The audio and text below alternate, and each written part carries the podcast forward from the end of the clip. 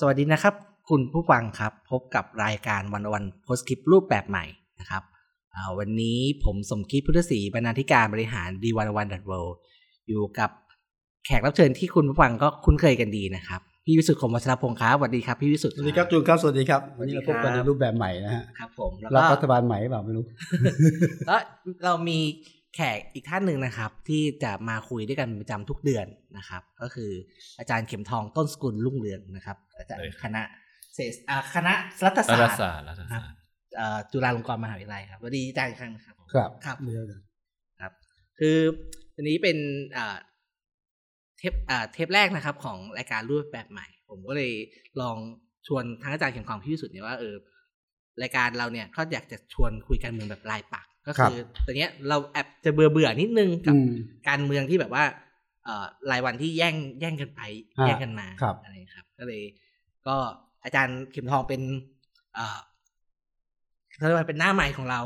เราก็อยากชวนเริ่มจากอาจารย์เข็มทองก่อนว่าครับ อืมถ้าอาจารย์มองการเมืองตอนเนี้ย จากนี้ไปทุกคนรอเลือกตั้งกันหมดเนี่ย อาจารย์เห็นอะไรหรือว่าคาดหวังอะไรกับการเลือกตั้ง คือผมคาดหวังน้อยมากกับการเลือกตั้งนะเพราะว่าเออ มันคือจากนี้ไปจนถึงการเลือกตั้งเนี่ยเท่าที่ผมดูลักษณะการแคมเปญการอะไรต่างๆ เนี่ยคือเรื่องหนึ่งที่ผมรู้สึกได้คือ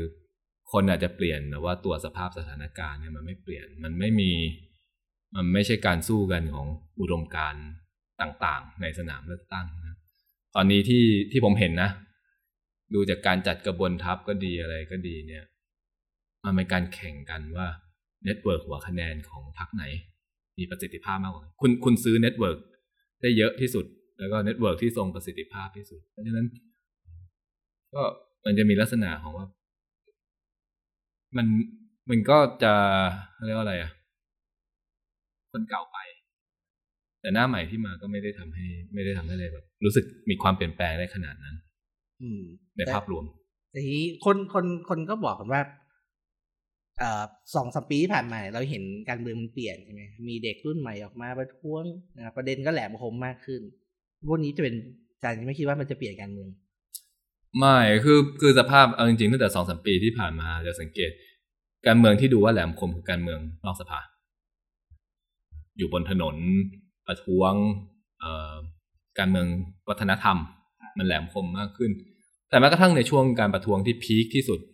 ลงถนนอะไรกันตอนกลางปีหกสามไปถึงปลายปีหกสามถามประเด็นบนในถนนเนี่ยมันเคยเข้าไปในสภาหรือเปล่าน้อยมาก อันนั้แม้กระทั่งประเด็นเดียวที่เคยเข้าไปได้นะก็คือเรื่องแก้รัฐมนูญเนี่ย สุดท้ายมันก็ถูกสารรัฐมนูญ บอกว่าไปไม่รอดในวาระสามแล้วก็ไอ้ที่ไปรอดคือร่างของพรรคการเมืองที่ส่งเข้าไปแล้วก็ แล้วก็แก้เลยนะก็คืออาศัยกระแสตอนนั้นแต่ก็แก้แต่ว่าสุดท้ายอเจนดาที่แก้ไม่ใช่อเจนดาที่ที่เยาวชนเรียกร้องดังนั้นเอ่อ การเมืองรัฐสภาเราเนี่ยมันมันพิการมานานแล้วไออาการตอนปีหกสามหกสี่เนี่ย มันยิ่งบอกว่ามันมันไม่ฟังก์ชันแล้วแหละ ไอนอกสภากับในสภาเนี่ยมันมันโลกคนละใบกันนั้นมาดูสถานการณ์ตอนนี้ก็เหมือนกันก็คือในในการจัดกระบวนทัพอะไรต่างๆเลยถามว่าพรรคการเมืองต่าง factor in เรื่องการเมืองเลือกตั้งที่ผ่านมา เออการเมืองนอกนอกสภาการเมืองบนถนนมากน้อยแค่ไหน เออเสียงของนักกิจกรรมข้อเรียกร้องต่างๆ เอาเข้าไปใน เอาเข้าไปอยู่ในป้ายหาเสียงแค่ไหน น้อย วิสุทธ์คิดไงครับ วิสุทธ์และเราอยู่กับเอ่อการเมืองทุกวัน เราเห็นคือความเปลี่ยนแปลงรายวันคือคือผมผมเห็นด้วยอย่างยิ่งเลยอย่างเหมือนเห็นด้วยอาจารย์เข็มทองนะ แต่ว่าผมรู้สึกว่ามันต้องเดินหน้า เออผมเป็นคนใจเย็น รอตั้งแปดปีอะ รอแล้วมันก็เปลี่ยนบ้างอะเนาะรอบนี้ผมกะว่าผมรออีกสักปีครึ่ง คือเลือกตั้งรอบเนี้ยผมเชื่อว่าอาจารย์เข็มทองบอกว่านะคนคนเก่าไปคนใหม่มาเฮ้ยผมว่าคนเก่าอยู่ แต่ว่าคนคนเก่ามันต้องเปลี่ยนอะนะคือมองอย่างมีความหวังนะเอาจะตู่จะป้อมมานะใครจะเข้าวินนะเขาต้องเปลี่ยนสไตล์คือใช้อำนาจนิยมสั่งการแบบเฮ้ยประชาชนต้องฟังพรรคการเมืองต้องฟังนายกเท่านั้น ทหารเท่านั้นเนี่ย ไม่ได้ คือคือคือคือสไตล์ต้องเปลี่ยนอะต้องเกรงใจประชาชนมากขึ้น อันนี้มองในแง่ดีนะอืมมองอีกทีนึงเนี่ยเฮ้ยผมดัดเงินนะไม่ต่างคนนะแปดปีสิบปีนะแต่ผมรอว่า เอ้ยสวสองร้อยห้าสิบคนที่รวมแล้วเป็นหนึ่งคะแนนเนี่ยคะแนนเอกภาพมากเนี่ย มันต้องเปลี่ยนอันถ้าเกิดไม่เปลี่ยนเนี่ย ผมว่ามันเกิดอาการลุกคือแล้วรับไม่ได้อันผมคิดว่าผมมองแง่ให้มันมีพัฒนาการของมันนะแต่ว่าถ้ามองในภาพของการเมืองนอกสภาเนี่ย ผมผมคิดว่าอย่างนี้ฮะ รูปแบบการเมืองที่อยู่นอกสภาเนี่ย โอเคไอการแบบรวมพลังกันมีส่งเสียงเจ็บตายกันเนี่ยนะที่ผ่านมามันไม่ค่อยได้ผลในสภานะแต่มันได้ผลในการปลุกสำนึกคนสังคมที่รู้สึกว่าเฮ้ยนี่เป็นเรื่องประเด็นของตัวสังคม อีกประเด็นผมคิดว่ารูปแบบนอกสภาเนี่ยมันก็คงต้องหลากหลายและเปลี่ยนไม่ใช่คือหลากหลายมากขึ้นเช่นเออเขาเรียกการเมืองท้องถนนเนี่ยนะแต่ผมว่าแง่ดีนะการเมืองท้องถนนคือ voice ที่คนต้องฟังมันก็ต้องมี แล้วผมเชื่อว่ามีพลังมากขึ้น แล้วรัฐบาลไม่ไม่กล้าที่กดทับแต่ขณะเดียวกันรูปแบบการเมืองนอกสภามันมีเยอะขึ้นผมมองในมุมของเอ่อรูปแบบประชาชนที่ตามตรวจเช็คสอบเนี่ยนะเฮ้ยมันมีพลังมากขึ้นแต่ก็ทั้งหมดได้เห็นด้วยอาจารย์ว่าเอ้ยมันไม่น่าจะเปลี่ยนมากแต่ว่าเฮ้ยมันต้องเปลี่ยนนะแต่สำหรับผมนะ อีกปีครึ่งไม่เปลี่ยนเจอดีแต่ผมฟังอาจารย์กับครับพี่วิสุทธ์พูดแล้วเนี่ยผมว่าเอออย่างอย่างหนึ่งที่ผมอย่างไรเปลี่ยนนะ ก็คือ อย่างน้อยชนชั้นมันตีกันเองอะอย่างวันนี้เราจัดรายการวันที่ 14 กุมภาพันธ์วันไทายพอดีว่าเลนไทน์วันประชุมคอรมอว่าเอ่อวันประชุมครมครับ แล้วก็เนี่ยอีกสองวันเนี่ยเดี๋ยวก็จะมีอภิปรายเอ่อทั่วไปแบบไม่ลงมติเป็นลงมติครับ คนก็จับตาดูว่าใครบ้างที่จะปกป้องประยุทธ์หรือเปล่าอะไรอย่างเงี้ยครับไอ้พวกพลังประชารัฐเด็กเอ่อของประวิทย์เนี่ยจะแบบมาช่วยประยุทธ์ไหม ซึ่งอย่างหนึ่งที่เราเห็นเนี่ยก็คือเอ่อชนชั้นนำเนี่ยมันไม่ได้เป็น เป็นเป็นกลุ่มเป็นก้อนเหมือนเหมือนที่เห็นเนี่ย เราเราเราคาดหวังในจากการที่คนที่อยู่ในอำนาจมันแตกเองได้ไหมจ๊ะผมไม่รู้นะคือผมคิดอย่างนี้คือสมมติ สมมติวันหนึ่งเนี่ยเราเห็นเอคนสนิทหรือว่ารัฐมนตรีที่เคยปกป้องคุณประยุทธ์ แล้วระบอบประยุทธ์มาแทบเป็นแทบตายอยู่ดีๆ ใกล้ช่วงเลือกตั้งแล้ว มาสมาทานประชาธิปไตยกลายเป็นไม่เอากับคุณประยุทธ์วิจารณ์รัฐประหารหรือว่าอะไรเงี้ย ผมไม่รู้ผมควรจะดีใจหรือเสียใจนะว่าแบบเฮ้ยมันเปลี่ยนว่ะหรือว่าจริง ๆ คือแบบนักการเมืองว่ะคือคือเปลี่ยนสีได้อะนึกออกไหมตอนตอนตอนตอนนักตอนทหารมาก็ก็ทำงานกับทหารได้ตอนตอนประชาธิปไตยจะมาก็ก็เปลี่ยนสีทันแล้ว แล้วเราก็ดีใจกันเฮ้ยเห็นไหมเปลี่ยนคือเหรอคือคือผมจำได้น่าจะอาจารย์ลังสรรค์เขาบอกว่าการเมืองไทยที่มันเป็นอย่างนี้เพราะว่ามันมีประชาธิปไตยมันมีทหารแต่ว่าสองฝ่ายเนี่ยมันไม่เคย เข้มแข็งถึงขนาดกลุ่มอำนาจได้เบ็ดเสร็จนั้นอืมทั้งสองฝ่ายเนี่ยมันต้องไปพึ่งบริการของอีกกลุ่มหนึ่งคือกลุ่มยี้ก็คือนักการเมืองแบบอะไรอะเอ่อคือคือนักการประชาธิปไตยเลือกตั้งก็ไม่ชนะเด็ดขาดก็ต้องไปจับมือตั้งรัฐบาลพร้อมกลุ่มยี้อะเขาผมจำได้แกเรียกยียาธิปไตยเออว่าทหารเองชนะก็ก็บริหารไม่ได้ก็ต้องก็จะจะจัดตั้งรัฐบาลก็ต้องไปจับมือกับกลุ่มยี้เหมือนกันสรุปจริงๆกลุ่มเนี้มันอยู่ทุก อะไรอยู่อยู่ทุกรีจีมแหละอยู่ทุกระบอบแหละแต่พูดอย่างนี้คนเขาจะว่าอาจารย์รังเกียจรังเกียจนักเลือกตั้งนะรังเกียจฮะเออก็มันมันเกลีก็ยดมีมันก็มีแล้วต้องยอมรับว่าความเป็นอยู่ไงอืม อืม แต่ว่า เอ่อในอย่างนี้อาจารย์ก็แต่ว่า เราก็เห็นใช่ไหมคือมันโอเคมันในในขณะที่ เอ่อคนที่เคยทำงานกับทหารเนี่ยก็มาทำงานกับ กับ เอ่อพอพูดแบบเรื่องประชาธิปไตยใช่ไหมอืม เราเองก็เห็นความเคลื่อนไหวของอ่าปัจจัยหนึ่งที่ผมว่าแบบคนเป็นเซอร์ไพรส์ทางการเมืองตั้งแต่ปีหกสองก็คือ อนาคตใหม่ก้าวไกลเนี่ยคนนี้เข้ามาก็พยายามที่จะเสนออะไรที่เอ่อเป็นเชิงอุดมการณ์หน่อยแหลมคมหน่อยอย่างเงี้ยพวกนี้เป็นตัวเป็นเกมไหมผมคิดว่าเป็นก็คือเขาอาจจะไม่ได้ชนะในสนามเลือกตั้งเออแต่อย่างน้อยสุดเขาบีบให้พรรคอื่นๆ เนี่ยต้องต้องอะไรต้อง เขาเรียกอะไรต้องเพิ่มเดิมพันพูดถึงเรื่องที่จริง ๆเขาอาจจะไม่ค่อยอยากอะไรไม่ค่อยอยากพูดถึงมากนักอะไรเงี้ยถูกถามเปรียบเทียบมีตัวเปรียบเทียบอะไรเงี้ยซึ่งในแง่นี้ถามว่าดีไหมมันก็ก็ยังดีกว่าแบบ ดีกว่าแบบ ไม่พูดถึงประเด็นพวกนั้นซะเลยอืม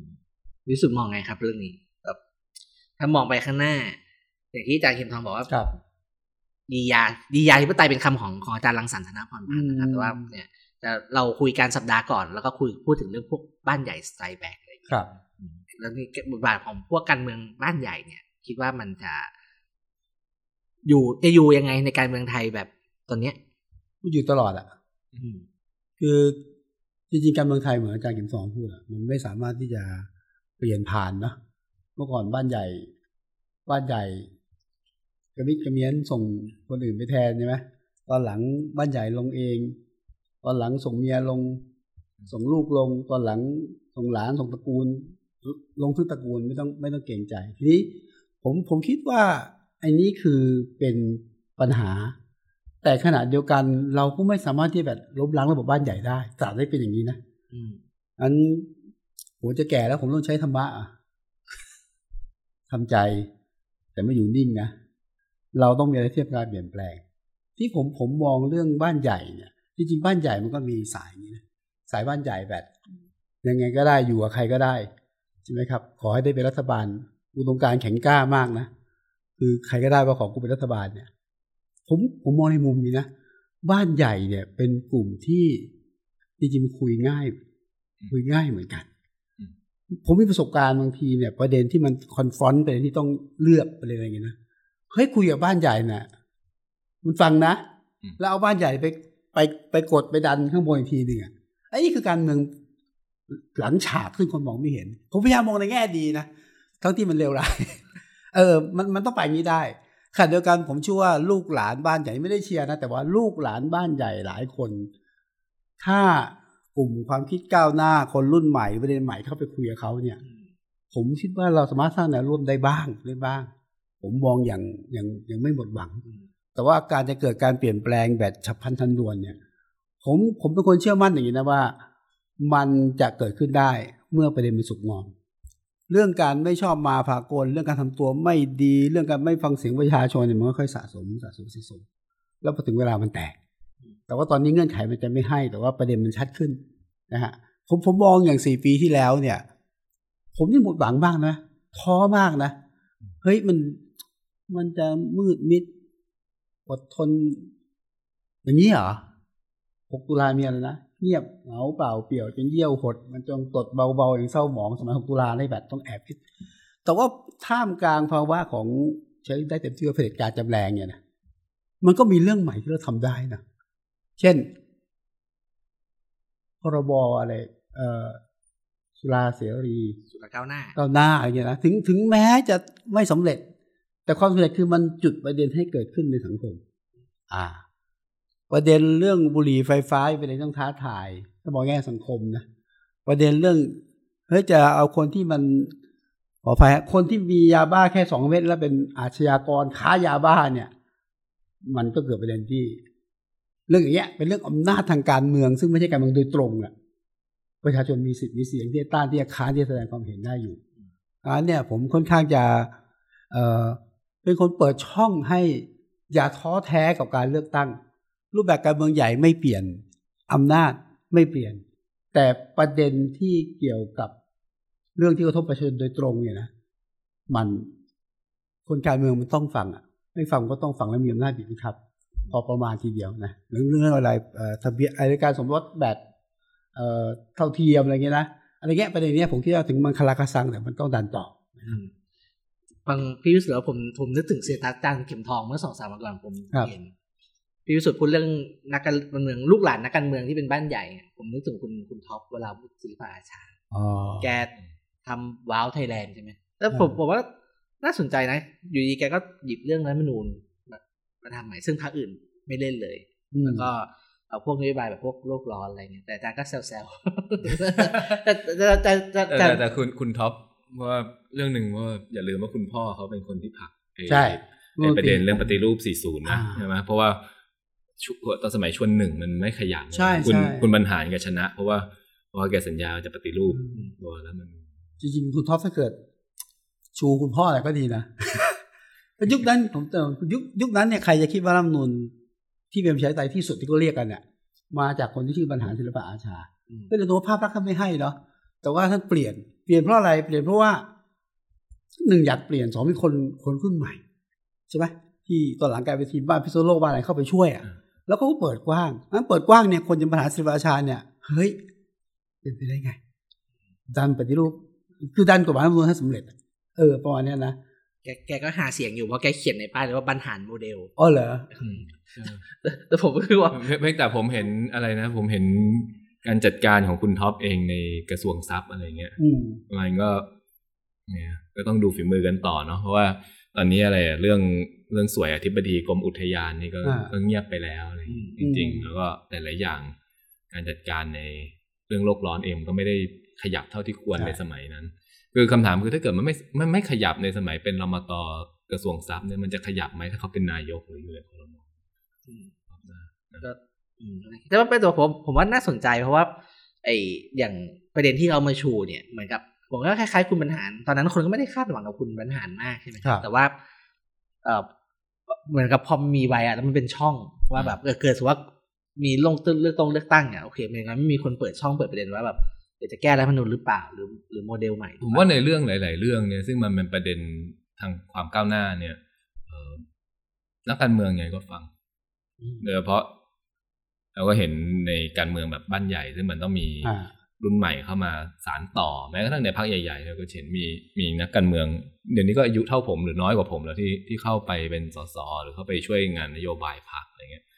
เออคนพวกนี้ก็เรียนหนังสือในประเทศตะวันตก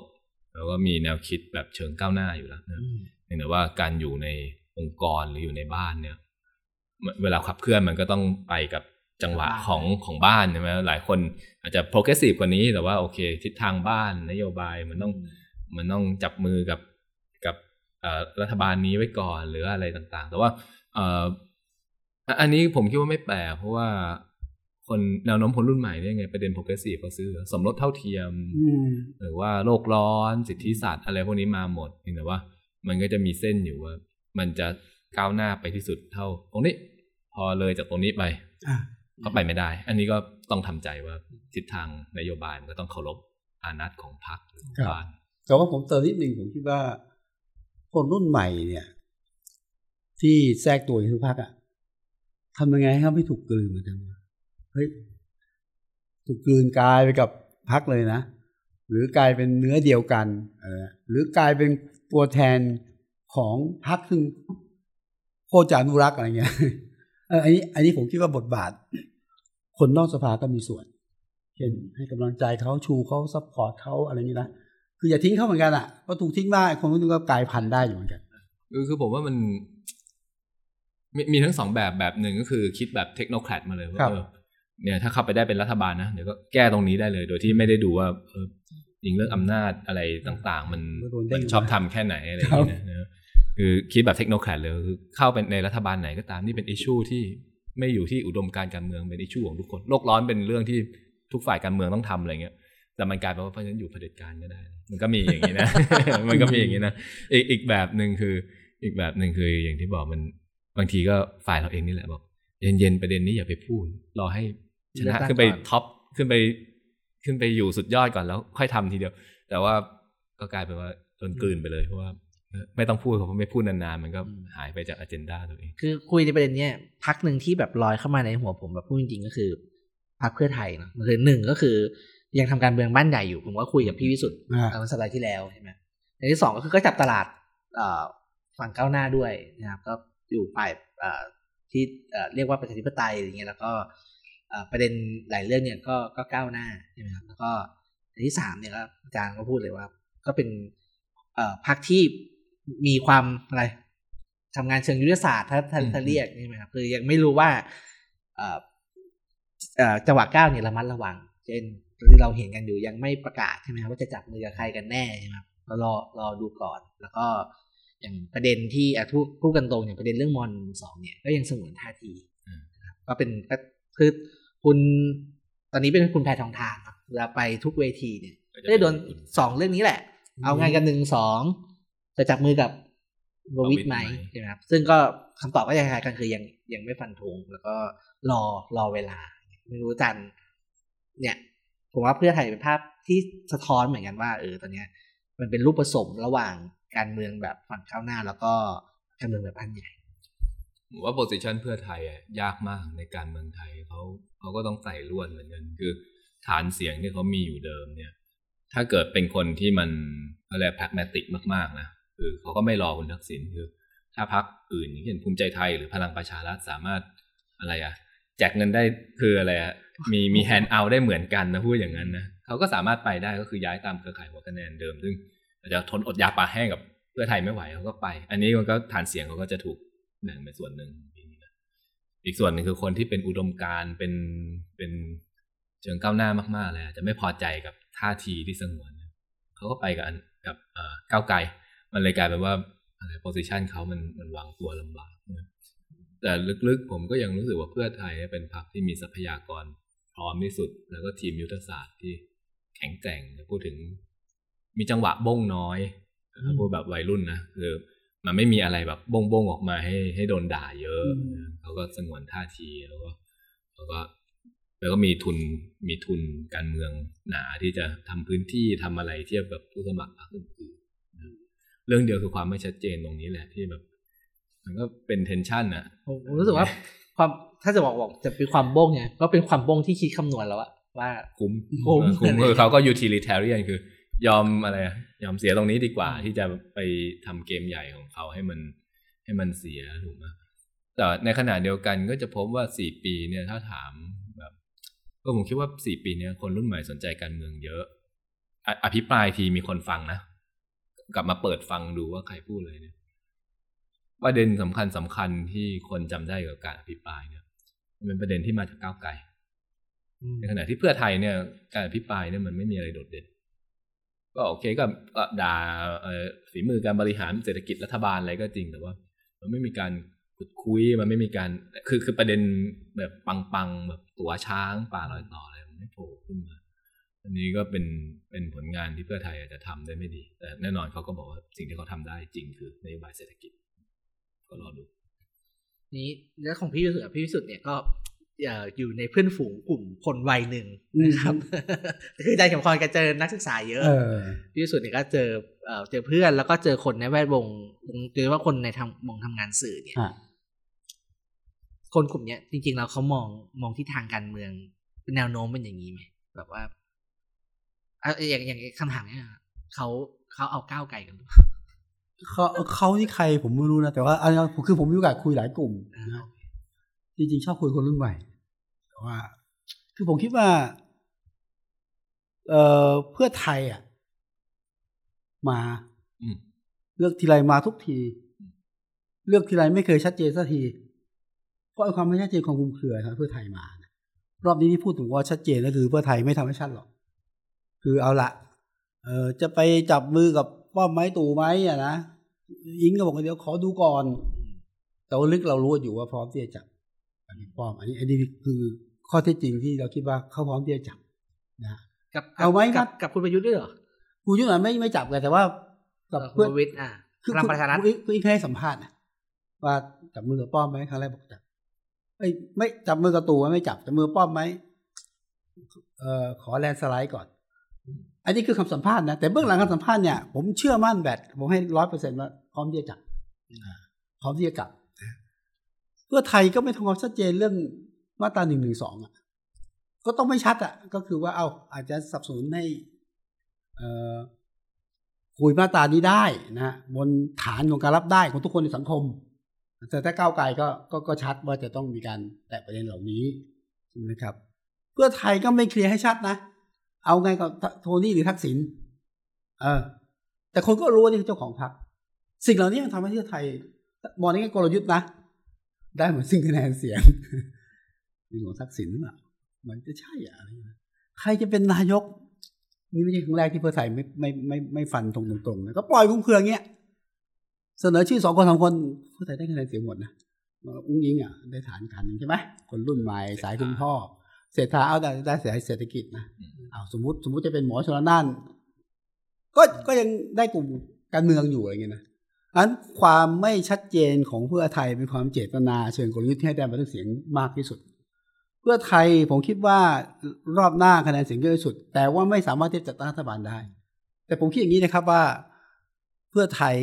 จะต้องพยายามที่จะเข้าเข้าสู่อำนาจการเป็นรัฐบาล ไม่ต้องเป็นไม่ต้องเป็นรัฐไม่ต้องเป็น ไม่ต้องเป็นนายกก็ได้ ขอเข้าสู่อำนาจก่อนเพราะอะไรผมห่างไว้ที่เป็นสิบปีอะมันมันอยู่นอกอำนาจทำอะไรไม่ค่อยได้สองการเข้าก้าวเข้าสู่อำนาจรัฐบาลเนี่ยนะการเป็นรัฐบาลเนี่ยอย่างน้อยมันเป็นการ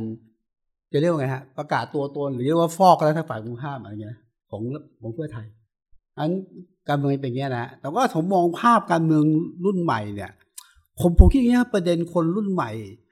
ผมคิดว่ามันถูกเลสขึ้นมาถูกพูดขึ้นมาในการตั้งข่าวที่แล้ว 62 เยอะมาก แล้วในสภาก็เริ่มมีการพูดถึง แต่ว่าผมแปลกใจรอบเนี่ย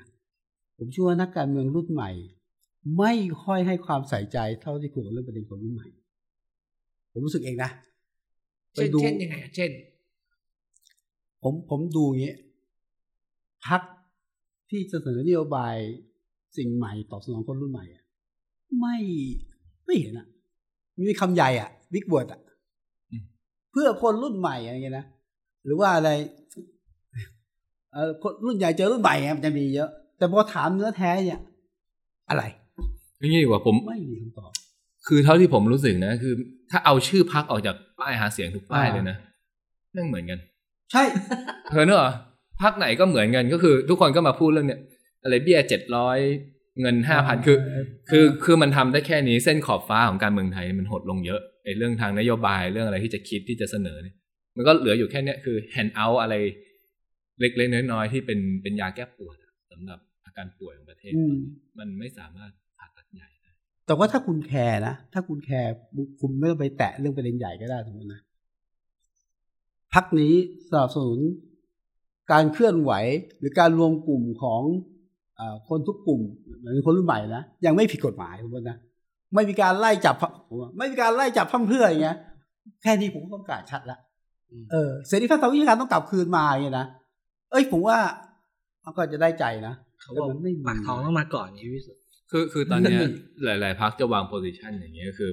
คำว่ารุ่นใหม่เนี่ยก็คือ เราคิดว่าจะใช้ digital economy ที่กำลังจะมาในแก้ปัญหาทั้งหมดของประเทศ ทุกอย่างเราจะแก้ด้วยการไปทำแอปใหม่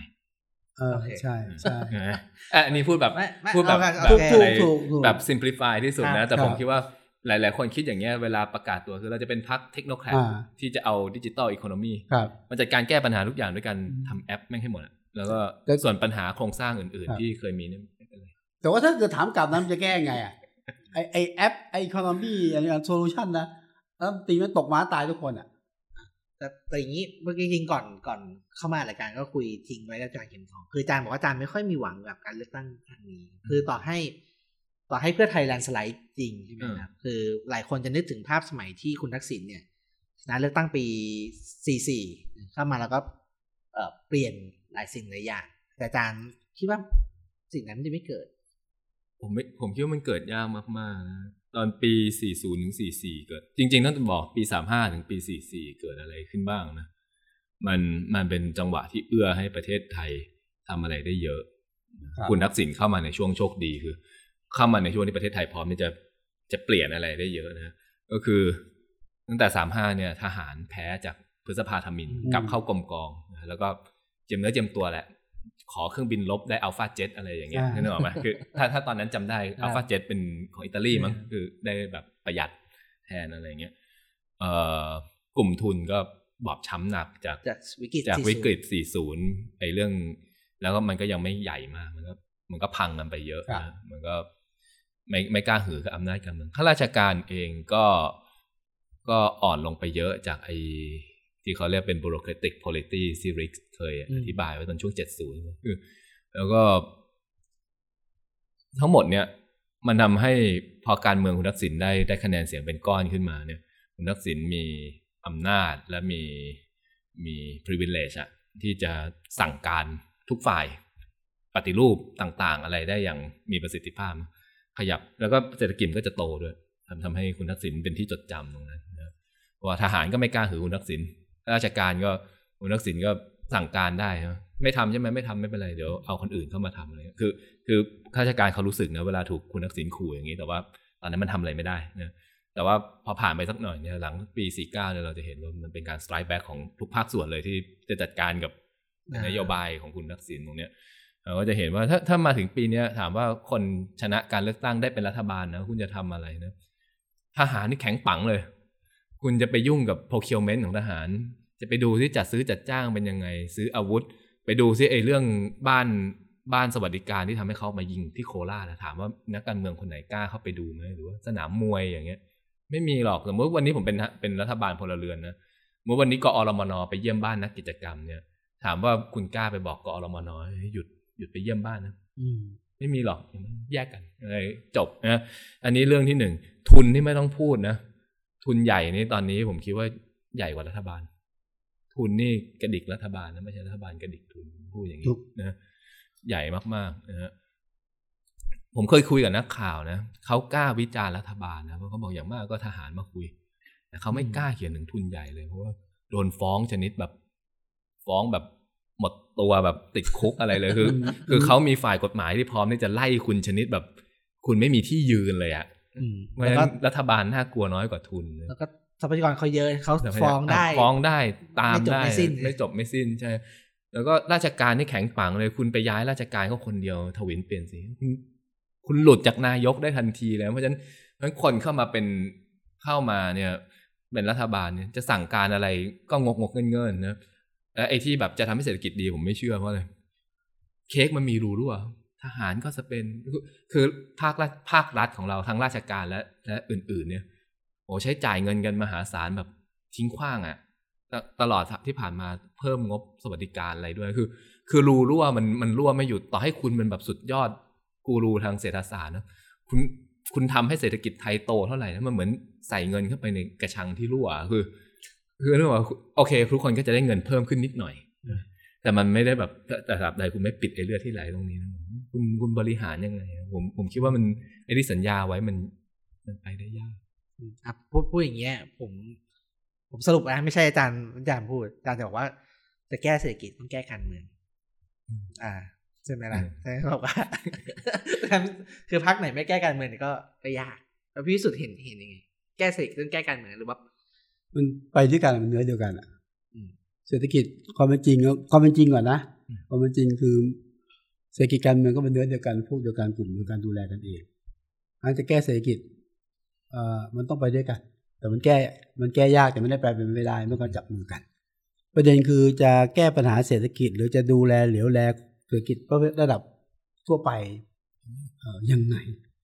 ไม่ใช่สักแต่ว่าเฮ้ยไปให้โยนไปให้อะอืมซึ่งในตรงเนี้ยทำยังไง อันนี้เป็นโจทย์ใหญ่ซึ่งไม่ค่อยมีใครพูดถึงนะสังเกตได้ว่าทุกนโยบายนะป้อมเจ็ดร้อยใช่ไหมแฮนด์เอาหมดเออนั่นหกร้อยเออจะให้นู่นให้นี้ อันนี้เป็นประเด็นที่ผมคิดว่าเป็นโจทย์ ผมผมก็ค่ามีความหวังนี่นะ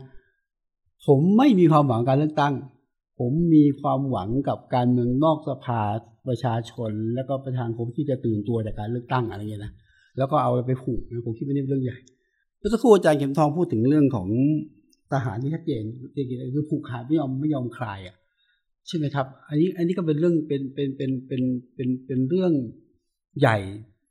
ที่ ผมพูดตรงผมไม่เห็นอยู่ทางการทลายนะยกยกยกเว้น เป็นความเชื่อมั่นลงๆแรงๆเปล่าไม่รู้นะผมเชื่อว่า โลกยุคใหม่อะ มันไม่มีความจำเป็นแบบวิธีเดียวเท่านั้นที่แบบรวมแล้วเรียกร้องอะ แต่ว่าโลกของโซเชียลเรื่องของการสื่อสารเรื่องของพลังจากภายนอกเนี่ยทำให้นักการเมืองต้องสะดุดบ้างยกตัวอย่างง่าย ๆ เอาใครจะคิดว่าชูวิทย์อ่านด้วยเครดิตเขานะ ชูวิทย์ซึ่งเป็นมนุษย์สีเทาสีดำมา แล้ววันดีคืนดีชูวิทย์หนึ่งคนเนี่ย มันก็ทลายทุนจีน มันมันอืมไอทุนจีนโอเคอันนี้เรื่องใหญ่นะแต่ใหญ่กว่านั้นตอนนี้ก็คือในพลสัวอะไรนะอ่าเออทุนไม่ใช่ไอตำรวจสีเทาอะอ่าอ่าไอสารวัตรสัวเอ่สารวัตรอสัวทำท่าจะขยับเป็นเอ่อกระบวนการยุติธรรมสีเทาอะไรเงี้ยอืมแล้วก็ผมคิดว่า case study ของคุณชูวิทย์เนี่ยคือว่า เฮ้ย นี่หนึ่งชูวิทย์ทำนะแล้วถ้ามันมีหลายชูวิทย์เออ มาเกาะขบวนหรือว่าภาคจะเรียกว่าไงประชาชนคนธรรมดาที่ที่มันมีข้อมูลที่มันลึกแล้วมันเด็ดเออมันก็สั่นสะเทือนกระบวนการการยุติธรรม นี่ไม่ใช่เพราะเรื่องยุติธรรมนะมันก็สั่นสะเทือนบรรดาและการเมืองพรรคการเมืองคนมีอำนาจที่มันทำอะไรไม่ชอบมาผักกลอะผมผมเป็นคนเชื่อมั่นอย่างนี้นะว่ามันมันมีโอกาสเกิดขึ้น แล้วเลือกตั้งเนี่ยมันเปิดช่องให้มากขึ้น ถ้าคุณไม่เลือกตั้งนะ มันก็อืมมันก็ปิดกันไว้คุมกันไว้คุณก็เข้าไม่ค่อยถึงเท่าไหร่ผมถามพี่พิสุทธิ์อย่างงี้ไอ้ทุนสีเทาที่เราเห็นมาตั้งแต่ปลายปีอืมใช่ไหมตอนแรกเราคิดว่า เออก็ไม่ไม่มีอะไรก็เป็นการแฉปกติแต่รอบนี้แบบมันมาเป็นมาเป็นชุดเลยอืมเป็นเรื่องการเมืองไหมเอาผมว่ามันชัดเจนอะ มันมีสองระดับนะ หนึ่งผมเชื่อว่าข้อมูลที่เอามาเล่นเนี่ยเป็นข้อมูลจากตำรวจตำรวจเป็นคนอะก็คุณชูวิทย์เขาเออก็รู้จักตำรวจเยอะอ่าสองเรื่องไอ้ขยมทุนจีนเนี่ยก็เป็นข้อมูลของจีนอีกกลุ่มหนึ่งอืมเพราะถ้าเรามองย้อนไปนะตัวศูนย์เหรียญน่ะ ตู้ห่าวเนี่ย เป็นกลุ่มเป็นกลุ่มเดียวก็ได้ที่ไม่โดนเหรออ่าไปดูย้อนดูสิ อันเกิดอาการเช็คบินหรือเปล่าอะผมว่ามีอืมสองเนี่ย การเมืองในวงการตำรวจ ผมว่าข้อมูลคุณชีวิตก็ได้จากตำรวจ ใครจะไปถ่ายรูปเอกสารมาลงทำงานหรือเปล่า ใครจะไปขอใช่ไหมแต่ว่าเอ่อ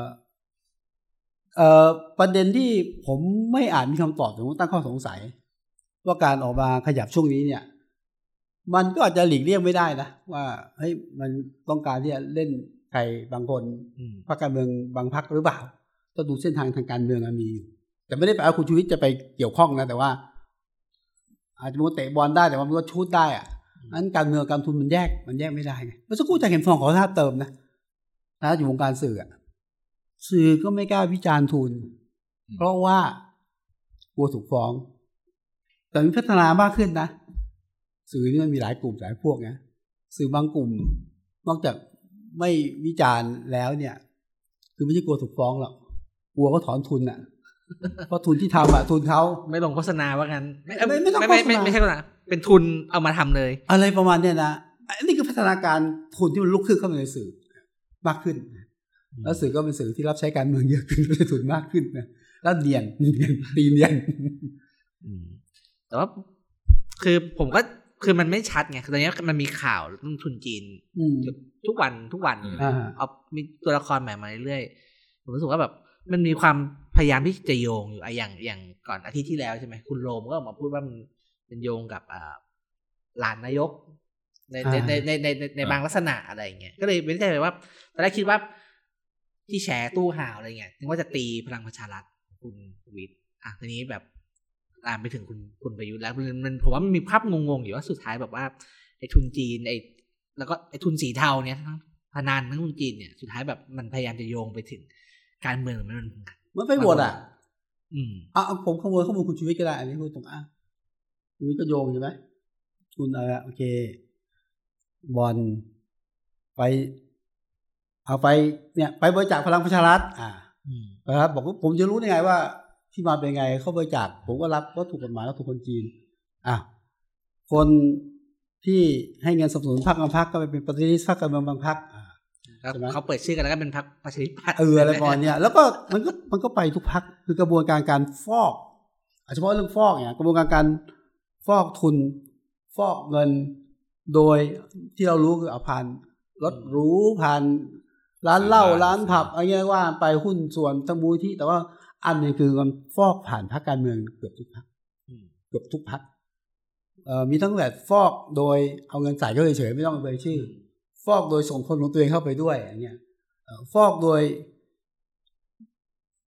ส่งรัฐมนตรีบางคนไปด้วยซ้ำไปอะไรเงี้ยนะอืมซึ่งตรงเนี้ยมันก็ชัดเจนไง แต่ว่าแต่ผมเชื่อมั่นว่าเฮ้ยมึงเลือกไปเถอะเลือกบ่อยแค่ไหนก็ดี ยิ่งเลือกยิ่งแฉเลือกยิ่งตามยิ่งเชื่อคนยิ่งรู้ไงเออประมาณอืมอาจารย์มองไงทุนทุนเทาทุนทุนทุนทุนสีเทา คือพอเงินมันไปทุกพักนั้นเนี่ยทุกพักมันก็มีผลประโยชน์ที่จะไม่ถล่มทุนเทาอะนะนึกออกไหมเออคือคือเพราะว่าไม่งั้นตายหมดเออไปจะไปลงดาบพักฝั่งตรงข้ามกูก็กูก็อาจจะเผลอรับไปแล้วก็ได้แต่ว่าคือระบบการตรวจสอบการทุจริตของบ้านเราเนี่ย มันมีความสามารถง่ายๆมันทนแรงเสียดทานพวกนี้ได้เยอะเพราะว่าอะไรแบบว่าแฉก็แฉเป็นข่าวใหญ่ในทางสังคมในทางการเมือง แต่มันไม่ทำให้เกิดความรับผิดทางกฎหมาย อืมอืมอืมแชร์ไปเลยอะไรเงี้ยนะก็แต่ฝ่ายกฎหมายไม่ขยับ regulator ทั้งหลายไม่ขยับนี่มันก็ มันก็จบแล้วนะฮะซึ่งซึ่งถามว่าเป็นไปได้ไหมผมว่าเป็นไปได้เยอะจริงๆแปดปีนี้เราลองคิดผ่านๆมาเนี่ย มีเคสไหนที่เรานึกออกเรื่องทุจริตถึงขั้นโดนลงโทษทางกฎหมายเนี่ย น้อยนะ ขนาดกกตเนี่ยไปรับถุงบัตรเลือกตั้งไม่ทันนิวซีแลนด์เนี่ยผ่านมาสี่ปีจะเลือกตั้งใหม่อยู่แล้วเพิ่งเพิ่งเพิ่งเพิ่งชี้มูลนะคืออืมคือช้า ลองคิดเอาไม่ต้องไม่ต้องเอาทุนเทาก็ได้ก่อนหน้านั้นเนี่ยเออไม่ใช่ไม่ใช่ ไม่ใช่ Bitkub เออเป็นอะไร Zipmexอ่าอืมนะฮะไอ้โจ๊กเขาแฉมีนามสกุลคุ้นคุ้นๆใกล้ชิดกับ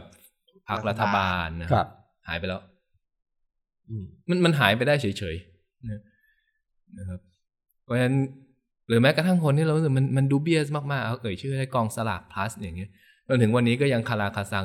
จะไปซื้อกอง ผมจะไปซื้อกองสลาก plus ผมก็ไม่ได้ตกลงซื้อได้หรือเปล่าอืมแต่เขาบอกเดี๋ยวมี DSI มาอะไรมามามามาติดต่อให้ ถ้าซื้อคือซื้อแบบได้แต่แต่ดีเอสไอเป็นคนแจกรางวัลคือคือผมผมไม่เข้าใจเพราะว่าว่าปกติมันก็ขาวกับดำว่าซื้อได้หรือซื้อไม่ได้จบ อันนี้คือแบบก็ไม่รู้แต่ว่าเดี๋ยว เออก็น่าจะมีความเสี่ยงประมาณนึง แต่ว่า DSI ก็จะมาช่วยดูให้คือคือตกลงมันมันอะไรกันแน่นะในระบบการตรวจสอบเอ่อคอร์รัปชันของเราเนี่ยตอนนี้มันมีปัญหามาก ๆ ตรงนี้ ผมคิดว่าแฉเยอะๆก็ดีคือยังไงมันก็มีหลักฐานมีอะไรเปิดออกมาให้แต่ว่าเอ่อคอนเซิร์นผมในในในขั้นสุดท้ายเปลี่ยนเปลี่ยนไอ้พวกนี้ให้กลายเป็นความรับผิดทางกฎหมายยังไงยังคิดไม่ออกสุดท้ายมันก็อยู่ที่ว่า เอ่อกลุ่มอำนาจหรือเปล่า ช่ไหมครับมันมันก็มันก็เราเห็นคือคือ คือเราเห็นใช่ไหมไอ้พวกโทษหนักๆทางกฎหมายเนี่ยอะยุบพักอะไรเนี่ยมันมันเกิดขึ้นเร็วอะอ่าแต่ว่าแต่มันแต่ว่าต้องอยู่ฝ่ายตรงข้ามรัฐณณตอนณตอนนั้น คือผมว่าสังคมไทยมันก็ลงมาเยอะนะฮะต้นปีที่แล้วเนี่ยจำได้ไปไหนก็เจอแต่ป้ายบิดครับ เขียวอือทั้งเมืองเลยซึ่งมันก็อืมมันมันก็เป็นดัชนีบ่งชี้ว่าเราเราสนใจอะไรไปทางไหนครับ พอมาถึงปลายปีแม่งแดงทั้งเมืองเลยเป็นกองสลากพลัสคือคือเออจริงมันก็ไม่ได้แย่อะไรอะนะ เพียงแต่ว่าจากบิตคอยมาลงเป็นหวยออนไลน์นี่เอ่อประเทศก็น่าจะเปลี่ยนทิศทางไปพอสมควรนะนะภายในสิบสองเดือนนี่เราเห็นอะไรเยอะเออเราดูดูสิบสองเดือนหน้าเราจะเห็นป้ายไหน ไม่รู้ใครจะขึ้นมาอืมนี่ช่วงช่วงช่วงท้ายของเทปครับเทปวันนี้ครับ ก็วันนี้สิบสี่กุมภานะครับ จริงๆ มันมีประเด็นหนึ่งที่ผมกับพี่สุดเนี่ยก็คุยกันมาตลอด แต่ว่าคุยได้ไม่ค่อยเต็มปากเท่าไหร่ เพราะเรารู้ไม่ได้เชี่ยวชาญกฎหมายวันนี้จายเข็มทองมาอืคุยมเนี่ยก็อยากชวนคุย เรื่องตะวันกับแอมอ่าคือเดี๋ยวว่าพวกก่อนพวกผมคุย ผมไปคุยกับพี่สิทธิ์ก็จะพาระมัดระวังเดี๋ยวจะหาว่าเราไปวิวิพากษ์วิจารณ์ศาลเนี่ยนี้มองจากมุมนักกฎหมายเนี่ย ตอนนี้ถ้าตั้งต้นมองเรื่องตะวันแบมในการมองยังไงคือข้อเรียกร้องของตะวันกับแบมจะเรียกว่า สุดโต่งมันก็สุดโต่งนะครับคือให้ปล่อยหมดอืมบนบัลลังก์เนี่ยการพิจารณาเรื่องให้ประกันไม่ให้ประกันมันอยู่ที่ข้อเท็จจริงบางอย่าง ซึ่งศาลก็ไม่คือเราก็ไม่ได้รู้หมดถูกไหมทีนี้จะจะมองว่าเป็นความสุดโต่งอย่างหนึ่งก็ได้ แต่ผมเข้าใจว่าความสุดโต่งนี้มันมาจากอะไร มันมาจากว่าที่ผ่านมาศาลก็สุดโต่งกับกับคดีการเมืองทั้งหมดก่อนไม่ใช่หรออืมคือแทนที่จะพิจารณาตามรัฐธรรมนูญนะ มันกลายเป็นว่ามันมีภาพของความผิดปกติเต็มไปหมดเลยครับจริง ๆเขาให้เขาไม่ให้ประกันเฉพาะหลบหนียุ่งเหยิงพยานหลักฐานศาลไปตั้งเงื่อนไขเพื่อกลัวจะมีการทำผิดซ้ำอะไรอย่างเงี้ยนึกออกไหมคือหนึ่งข้อกฎหมายก็ไม่เป็นกฎหมายแล้วสองเวลาไปไปไปพิจารณาเนี่ยมันมีเรื่องผู้บริหารศาลตัวคนนั่งบัลลังก์อะให้ ผู้บริหารศาลไม่อนุญาต จนถึงขั้นศาลไม่ยอมลงชื่อในในคำสั่งอืมไม่ให้ประกันอะไรเงี้ยคือ คือทั้งหมดที่มันเกิดขึ้นก่อนมันไม่มีอะไรเป็นกฎหมายเลย มันสุดโต่งในแบบของมัน เพราะฉะนั้นพอการไม่ให้ประกันตัวทั้งหมดเป็นเรื่องการเมืองแล้วเนี่ย ข้อเรียกร้องของตะวันกับแบมมันก็เป็นปฏิกิริยาต่อไปก็คือ ถ้าเกิดทั้งหมดที่ทำมานี่คือการสั่งขังมันไม่ถูกต้องเขาเขาก็ขออย่างสุดโต่งเลยก็คือ คุณก็ต้องปล่อยทั้งหมด อืมซึ่งอยู่ๆศาลก็เกิด เอ่ออะไรอะอยู่กับร่องกับรอยขึ้นมาก็คือ อะถ้างั้นเรามาดูตามพยานหลักฐานมันไม่ทันแล้ว เพราะว่าสิ่งสำคัญที่เสียไปในกระบวนในระหว่างกระบวนการนั้นคืออะไรคือเครดิตทั้งหมดของศาลมันมันเสียไปแล้วอะนะเพราะฉะนั้นก็เป็นเรื่องน่าเห็นใจคือตอนนี้พยายามจะทำให้มันถูก แต่ถ้าเกิดศาลไม่ไม่ไม่ยอมรับข้อผิดพลาดของตัวเองรอบที่ผ่านมาเนี่ย มันก็เป็นเรื่องยากนะอืมคือคือผมก็ไม่ค่อยสบายใจกับเรื่องการอดอาหารนะเพราะว่า ระบบศาลเนี่ยมันเป็นระบบที่มันไม่มีใครรับผิดชอบเรื่องไหนโดยเฉพาะ ประธานศาลก็เป็นปีหนึ่งหรือสองปีมากที่สุดนั้นในแง่หนึ่งเขาก็ไม่ตัดสินใจอะไรเลยอืมนะครับ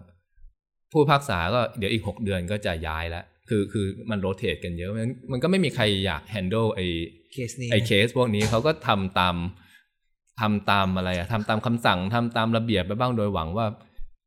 มันเหมือนเก็อีดนตรีอะรีบๆส่งบอลเนี่ยหวังแค่ว่าเพลงมันจะไม่หยุดที่ตัวเองก็แล้วกันนึกออกไหมขอขอให้กูย้ายทันที่จะไม่ต้องตัดสินเคสนี้ทีอะประไรชาชนเงี้จะยเข้าใจประเด็นนี้ยังไง เพราะว่าผมก็ฟังหลายโอเคสหนึ่งอะหลายคนก็จะเห็นด้วยนะกับการเคลื่อนไหวเรียกร้องนะเออแต่ว่าบางคนก็ตั้งคำถามว่าเอ๊ะแล้วโอเคก็สองคนอะแบงก์กับตะวันก็ไปประกันตัวเองไม่ใช่หรือ หรือกระทั่งกลุ่มที่ดูแลช่วยเหลือส่งพลังส่งกำลังใจให้สองคน ก็ก็มองการเชื่อมโยงในภาคของประชาชนนะจะเข้าใจเรื่องนี้ยังไงจะขยับต่อยังไงอย่างเงี้ยนะหรือว่าเออในแง่ของประชาชนคนส่วนใหญ่อะจะจะช่วยกันขยับเรื่องนี้ยังไง ซึ่งอันนี้ผมก็ไม่มีคำตอบผมผมอยากฟังอาจาผรมย์เห็นด้วยไม่เห็นด้วย ผมอืมคิดว่าพูดได้นะอืมแต่ควรจะเข้าใจครัว่าบว่าแบบทำไมเขาถึงเรียกร้องอย่างนี้นะแล้วก็ ผมคิดว่าอันนี้มันเป็นแคร็กแรกในคือวิกฤตการเมืองที่ผ่านมาทั้งหมดเนี่ยมันไม่มันไม่เคยลามไปถึงตุลาการในขณะ ในขณะที่เรามีอย่างมากมันก็หยุดที่ทหารตำรวจอะไรอย่างเงี้ยนะครับ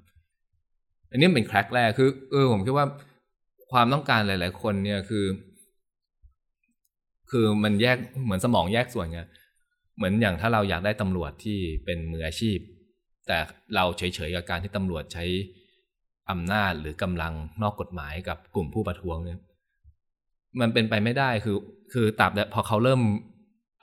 ใช้อำนาจเกินเลยในส่วนการเมืองเดี๋ยวเขาก็ไหลเข้ามาในในในส่วนของเราคือ เราอยากได้ตำรวจที่เป็นมืออาชีพ ไม่รีดไถไม่รับใช้นาย เวลามาเจอกับเรา แต่เราอยากให้เขาจัดการกับม็อบยังไงก็ได้เงี้ยมันมันเป็นไปไม่ได้คือ คือพอวัฒนธรรมมันของตำรวจมันไม่มืออาชีพแล้วมันมันพังหมดมาเหมือนกันตอนนี้มันกำลังจะลามมาศาลคือ เราอยากให้ถ้าเรื่องเรื่องนี้ก็ฟังผู้บริหารแล้วก็วันหนึ่งเขาต้องมาตัดสินอะไรที่ที่มันกระทบกับเราจนได้ สมมติมีเรื่องทุนใหญ่จะควบรวมกันอย่างเงี้ยคือ ถ้าเกิดถ้าเกิดการเมืองมันสั่งคดีความมั่นคงได้ มันก็มีอำนาจอื่นสั่งสั่งศาลในคดีอื่น ๆ ได้เหมือนกันนั้นผมผมคิดว่าเฮ้ยควรเขาเข้าใจนะว่า อันนี้มันเป็นอาการเริ่มต้นของของอะไรบางอย่างที่มันจะร้ายแรงมากๆต่อไป ผมเมื่อก่อนก็มีน้องดีมาคุยด้วยก็ถามว่า เราควรเอ่อมองเรื่องตะวันกับแบมยังไง คือผมว่าผมผมก็ไม่มีคำตอบเหมือนกันแต่อย่างหนึ่งที่ผมรู้สึกก็คือว่า แต่ก่อน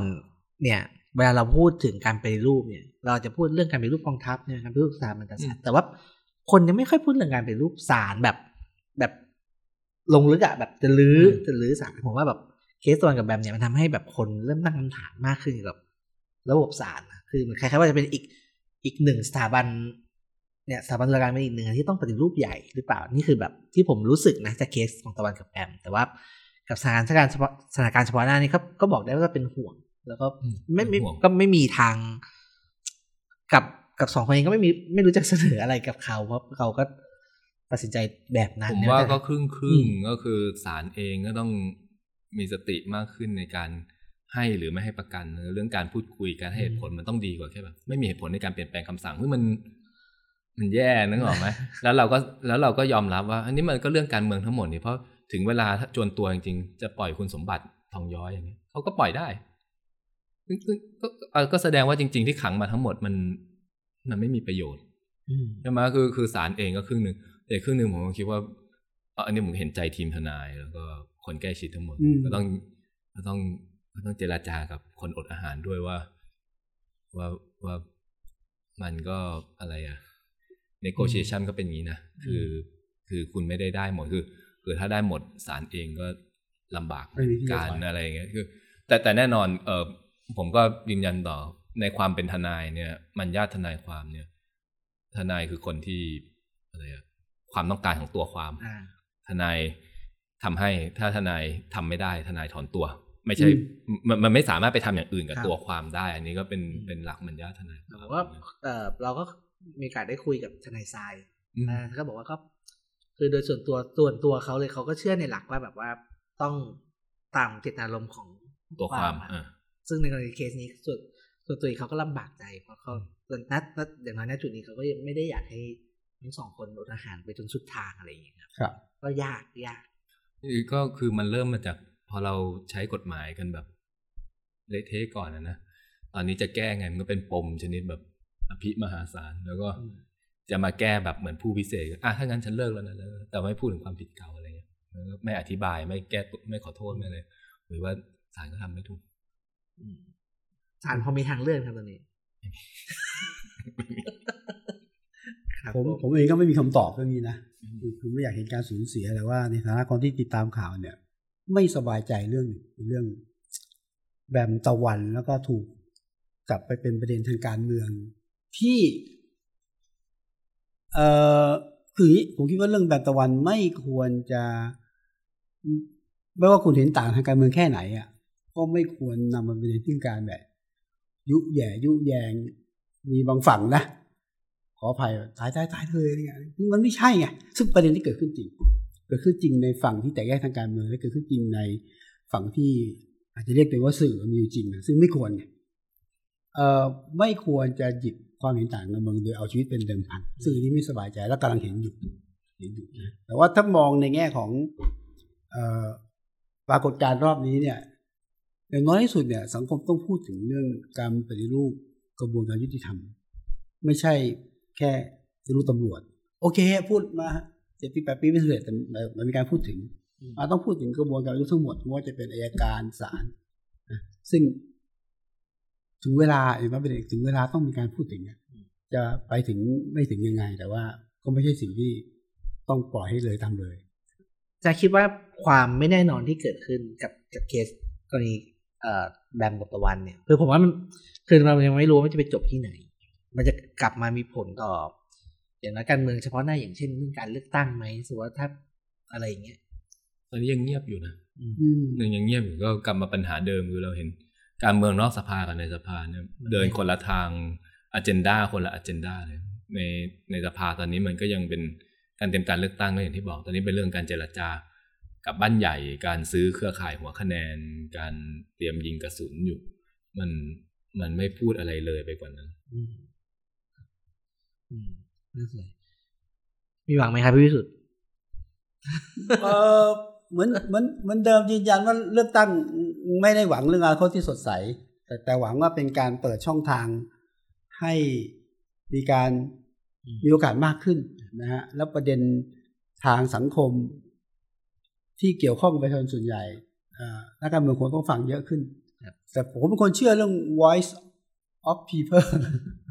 แล้วก็ช่องทางอย่างที่บอกว่าช่องทาง ในการติดตามตรวจสอบเสนอแนะหรือการว่าทางการรวมกลุ่มเองของประชาชนภาคต่างเนี่ยมันมีเยอะขึ้นอืมเพียงแต่การเลือกตั้งเป็นเงื่อนไขให้เกิดการตื่นตัวและการรวมตัวของประชาชนภาคต่างมากขึ้น แล้วก็เป็นสิ่งที่ทำให้นักการเมือง ไม่ไม่ฟังก็ต้องฟังจำเป็นต้องฟังเสียงของประชาชนเยอะขึ้นอืมอีกวันเลนไทายนะมองในแง่ดีหน่อยครับผมครับ ก็นี่ก็เป็นรายการครัวับนวันวันโพสคลิปรูปแบบใหม่นะครับ ก็จะเป็นเอ่อ รายการชวนคุยข่าวที่ผสมมุมมองจากสื่อนะครับ อย่างพี่วิสุทธ์นะครับ แล้วก็มุมมองจากอ่าภาควิชาการมาผสมกันครับนะครับเพื่อให้เห็นว่าในความเคลื่อนไหวแบบรายวันนะครับ เราอาจจะเห็นความเปลี่ยนแปลงหรือการขยับเนี่ยในในภาพใหญ่ด้วยนะครับ ก็เป็นรูปแบบรายการใหม่ที่เราทำมาเพื่อเตรียมรับช่วงอ่าเตรียมเข้าสู่เลือกตั้งด้วยเหมือนกันครับนะครับ ก็จะมาชวนคุยกันอย่างนี้นะครับ ทุกทุกสองสัปดาห์นะครับ ก็ อยากชวนติดตามกันนะครัถามก็ถามแทนคนดูคนฟังนะครับอืมถ้าเกิดจะช่วยร่วมออกความเห็นร่วมเสนอทางออกร่วมคอมเมนต์ทำได้ไหมได้เลยครับก็เอ่อเราเผยแพร่ทางทุกแพลตฟอร์มของวันวันนะครับครับก็มีอะไรก็เอ่อคอมเมนต์มาทิ้งคำถามไว้นะครับ แล้วเดี๋ยวเราจะหยิบไปคุยเอ่อไปถามในในครั้งต่อไปนะครับ หรือว่าเอ่อมีอะไรแนะนำติดชมมาก็ได้เลยนะครับผมก็จะว่าเอ่อคนที่เอ่อได้รับฟังรายการนี้ส่วนใหญ่ก็